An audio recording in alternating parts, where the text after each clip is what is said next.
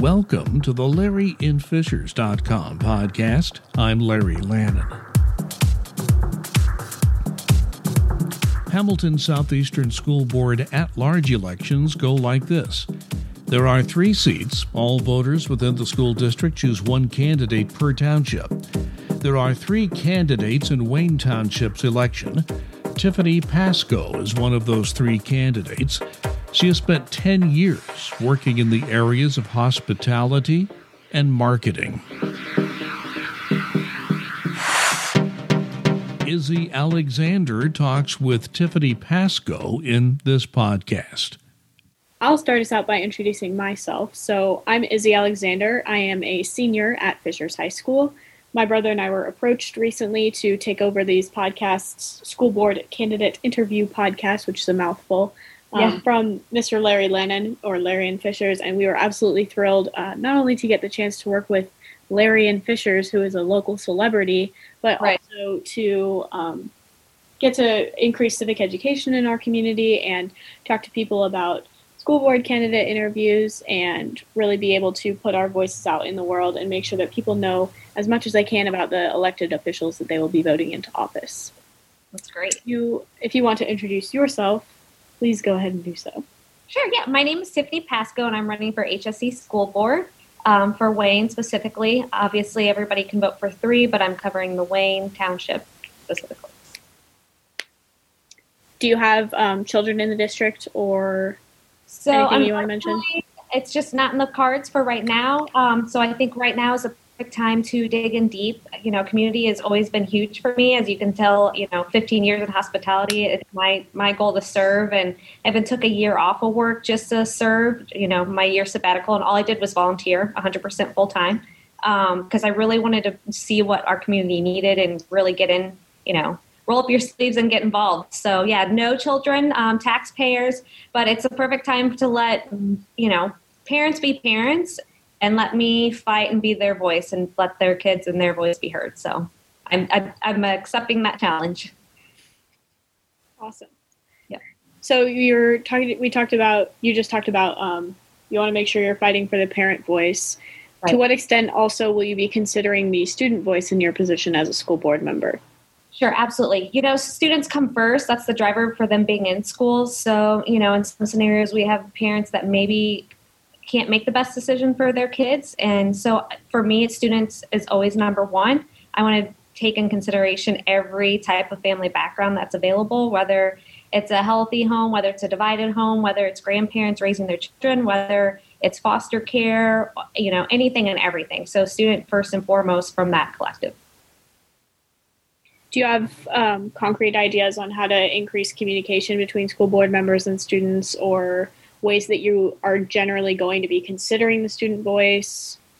For me, um, for this position, I was actually approached by the community um, by several people, and I, so i have been thinking about it for a while. Um, I knew that there was a need to have someone that can actually represent the student voice or the parents in general. So I think the grasp that I have on that is only strengthening, um, and so yeah, I, I, I definitely see that. Um, this next question is What would be your top three priorities if elected to the school board, or essentially what's your platform? So, just a chance to explain a little bit about what you are standing for. Sure. So, my goal, um, especially, you know, times are different right now, and, you know, we could have a handle on all this in two months, if you will, but really, I was just seeing and understanding that the parents and the children really did have a voice.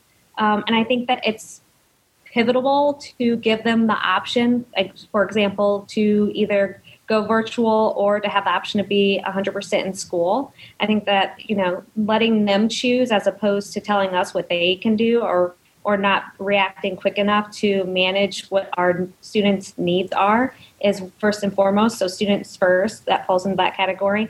You know, another big thing for me um, is also just making sure that we're we're being fiscally responsible. Um, I'm conservative. I'm fiscally conservative. I've I've worked in managing brands and budgets globally, internationally, you know, within the country and out of the country on a decline, and build brands and businesses out of you know what you will. I'm, I'm involved right now in just making sure that a lot of local businesses stay open and are profitable. We're staying innovative and on the curve.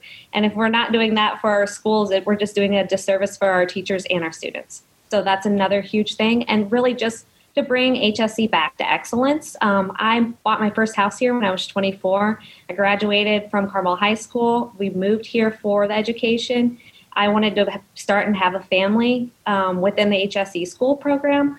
And just to see the numbers kind of slide is a little disheartening. And it's such a huge economic driver for you know people and their values of their houses, property taxes, or just destinations. I mean, HSE school used to be an asset, and now with the decline of all of our students, I mean, as of September 1st, we are looking at 750 kids leaving. Thank you.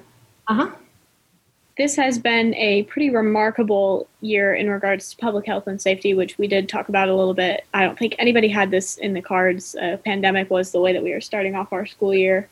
Um, how do you plan to take that and ensure the safety of every student and staff member within our district? Honestly, what we need to be doing is splitting up and dividing and picking the best practices from every school whether it's within the same county or a more underserved county, and understand how they're doing it and how they're fiscally making their budgets and making it work. I mean, we're at a pivotal time to where we're fortunate enough, and this doesn't happen when you're this late to the game, to be able to pick up the best practices and run with them. Um, so, really, I think if we can just swallow a little bit of pride and say we're ready to learn from other people and that we don't have all the answers or you know let's not recreate the wheel let's work smarter and harder not harder then let's let's do it so i think that's the fastest way to go right now at this point We've also seen a very huge focus on equity in the past few months in tandem with the resurgence of the Black Lives Matter movement. Mm-hmm. Um, do you plan to advance equity and equality within our district as a position on the school board? And if so, how? I don't know if it's a conversation of advancing at this point. I think it's still um, a tough topic to swallow, and, we're still trying to get that on level playing field. I don't think we can do any advancing unless we have kids and seats, um, because education is the equalizer. And if we all can't learn together, then we're not we're we're back at square one. So education's first and foremost. That's what's bringing us together, and we can't do anything if we're dividing ourselves in silos at this point. So I, I'm definitely in support of treating everybody as a collective and everybody is equal and and giving everybody the respect that they deserve. You know, it's the old saying, treat others how you want to be treated. And, you know, it's it's there for a reason, absolutely. So uh, the awareness needs to be there and present, but we have to focus on education and kids in the school as well. Once we, I think, um, I don't I don't think we're going to be staying in 50-50 or all virtual forever. So once we get there to 100% back in school, do you have any concrete plans or ideas that you want to advance like where you want to advance equity within our district?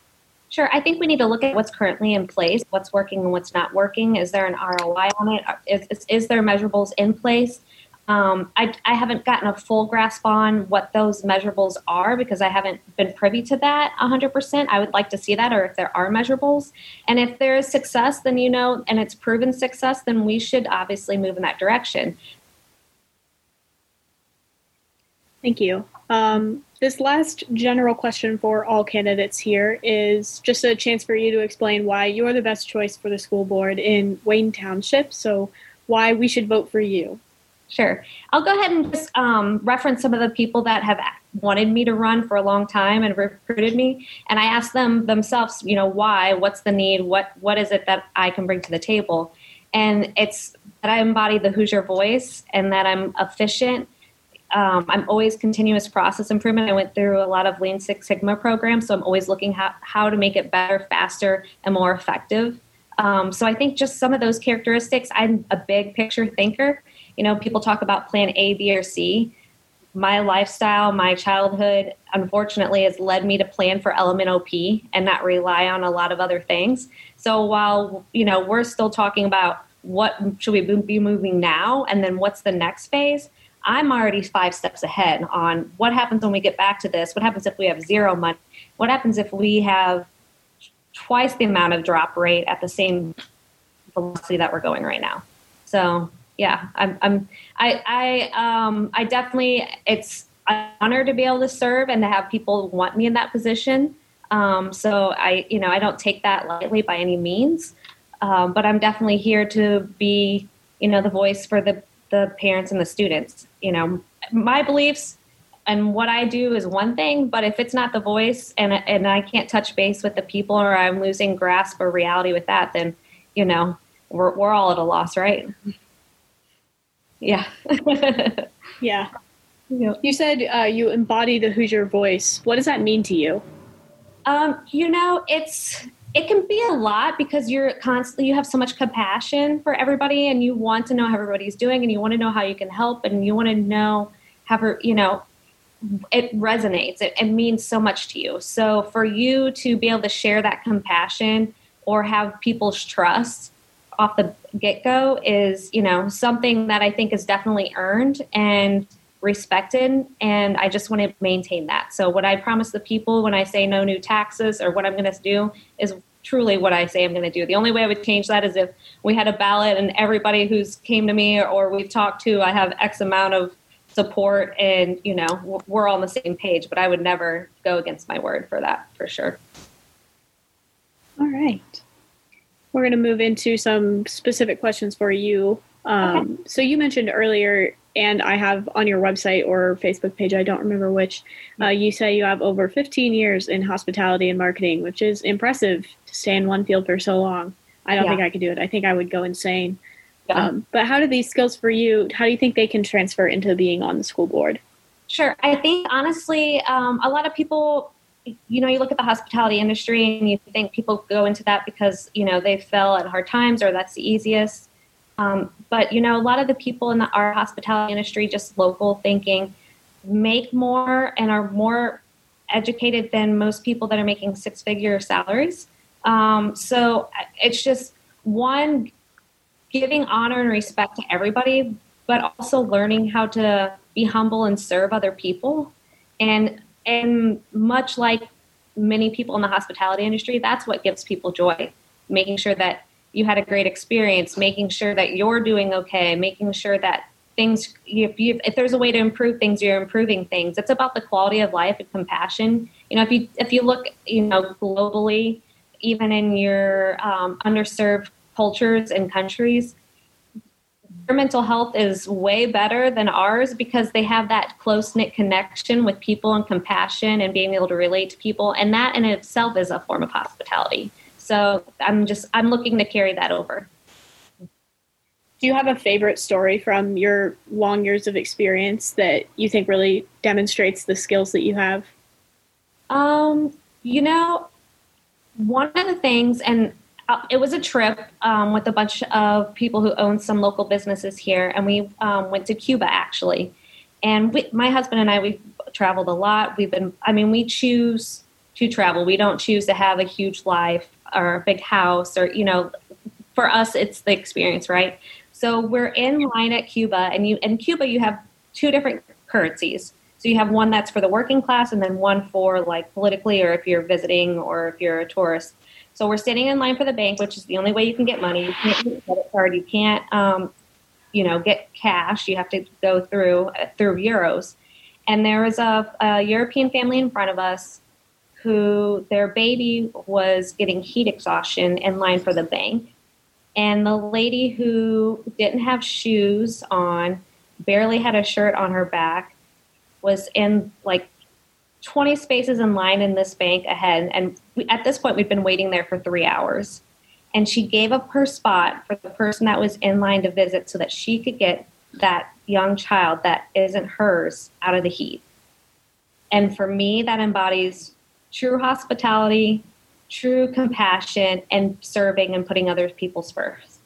So that would be, you know, that's one of those heartfelt moments that you get to watch, witness, and and be humbled enough to realize that level of compassion. So I think for a cool story. Sorry, it was a long, cool story, but you know, it's it's one of those stories that if if we could all just think about what everybody else is going through while we all wait in line, or we're you know stuck in traffic or having a bad day, and just have compassion and you know give to others, I think we'd be in a better place. And you know, that's what the hospitality industry is all about.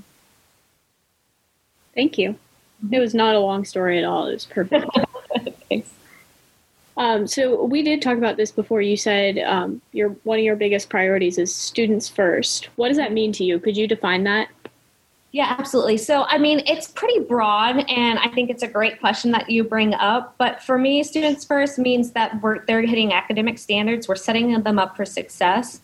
We're giving them the confidence and the building blocks to be productive citizens within wherever they decide if they stay within Fishers, wherever else they go, or they build their family.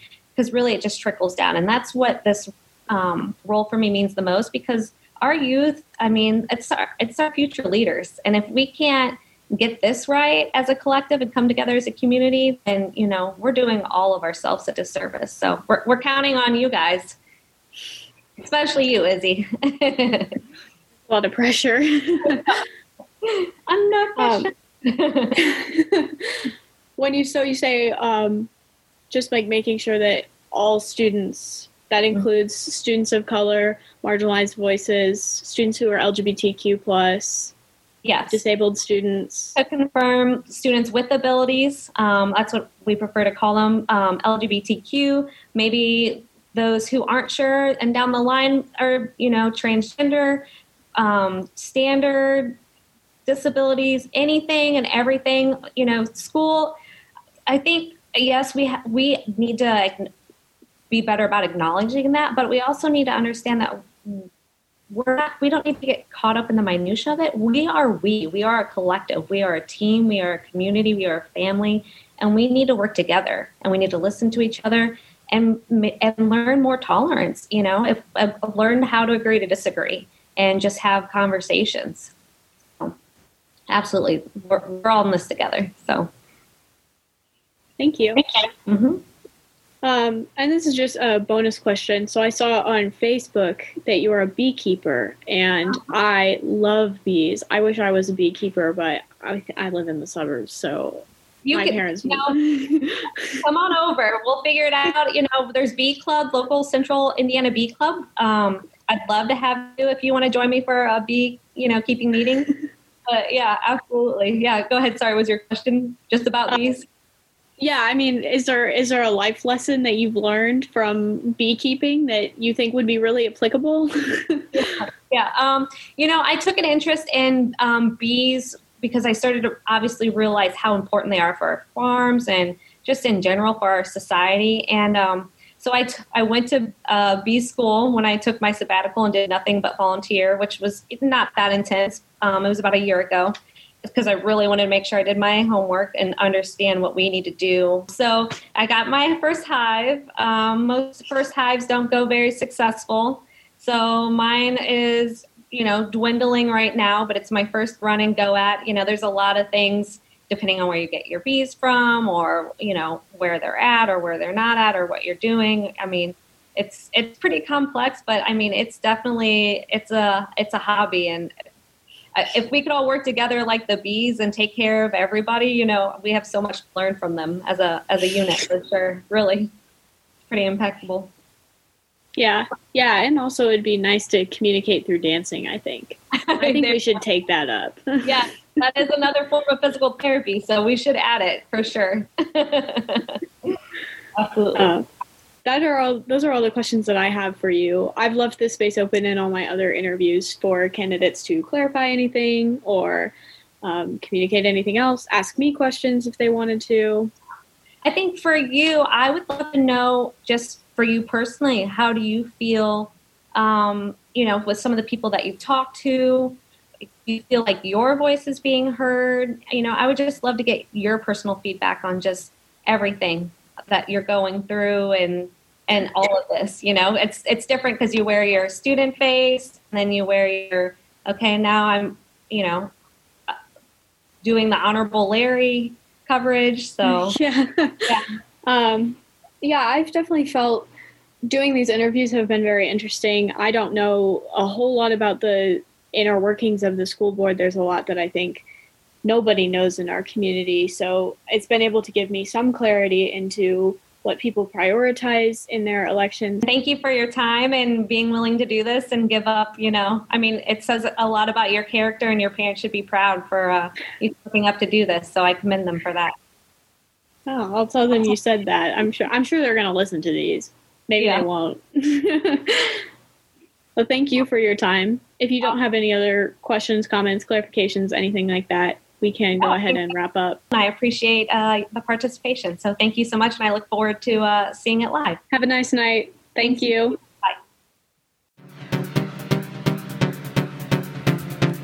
Once again, my thanks to Izzy and Casey Alexander for handling the school board candidate interviews this election cycle. Remember, if you vote a straight party ticket, your voting process is not over. Continue on to vote for the county council and then for the school board.